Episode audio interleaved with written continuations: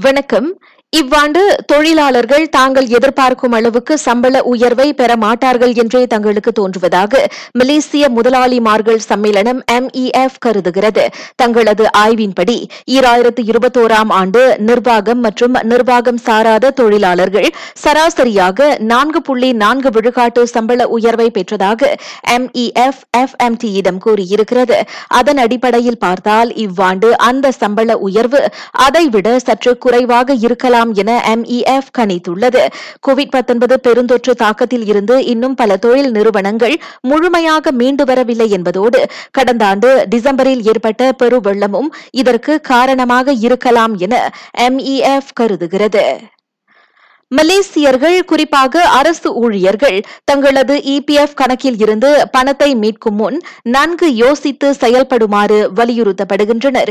இபிஎஃப்பில் இருந்து பத்தாயிரம் ரிங்கீட்டை மீட்க அதன் சந்தாதாரர்களுக்கு சிறப்பு அனுமதி வழங்கப்பட்டிருந்தாலும் அது வேறு வழியே இல்லை என்ற நிலையில் கடைசி தேர்வாக தான் இருக்க வேண்டும் என கியூபேக்ஸ் ஆலோசனை கூறியிருக்கிறது. நாடு கோவிட் தொற்றுடன் வாழ வேண்டிய எண்டமிக் கட்டத்திற்குள் நுழையும் போது பொருளாதாரம் படிப்படியாக சீரடையும். எனவே மக்கள் தங்களது ஓய்வூதிய நிதியை செலவழிப்பதில் அவசரம் காட்ட வேண்டாம் என கியூபேக்ஸ் அறிவுறுத்தியிருக்கிறது. நாட்டிலுள்ள பெரியவர்களில் அறுபத்தைந்து புள்ளி ஆறு விழுக்காட்டினர். கோவிட் ஊக்க தடுப்பூசி போட்டு முடித்திருக்கின்றனர். பதின்ம வயதினரில் தொன்னூற்று ஒன்று புள்ளி மூன்று விழுக்காட்டினர். முழுமையாக தடுப்பூசி போட்டு முடித்துள்ளனர்.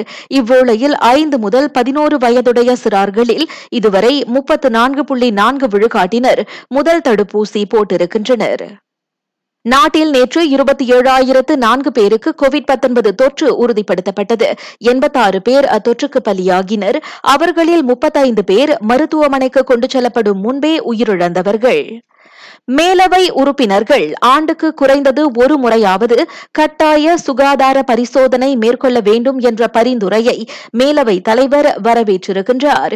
மேலவை உறுப்பினர்கள் எப்போதும் உடல் அளவிலும் மனதளவிலும் ஆரோக்கியமாக இருப்பதை உறுதி செய்ய சுகாதார அமைச்சின் அப்பரிந்துரை உதவும் என தான் ஸ்ரீ டாக்டர் ரைஸ் யாத்தேம் சொன்னார். கடந்த ஈராயிரத்து பதினெட்டாம் ஆண்டு ஜூலை தொடங்கி ஈராயிரத்து இருபதாம் ஆண்டு நவம்பர் வரை மேற்கொள்ளப்பட்ட ஆய்வில் நாட்டில் தொற்று அல்லாத நோய்கள் குறிப்பாக மாரடைப்பு உயர் இரத்த அழுத்தம் மற்றும் புற்றுநோய் ஆகியவற்றின் எண்ணிக்கை அதிகரித்திருப்பதாக சுகாதார அமைச்சர் கைரி ஜமாலுடன் முன்னதாக கூறியிருந்தார்.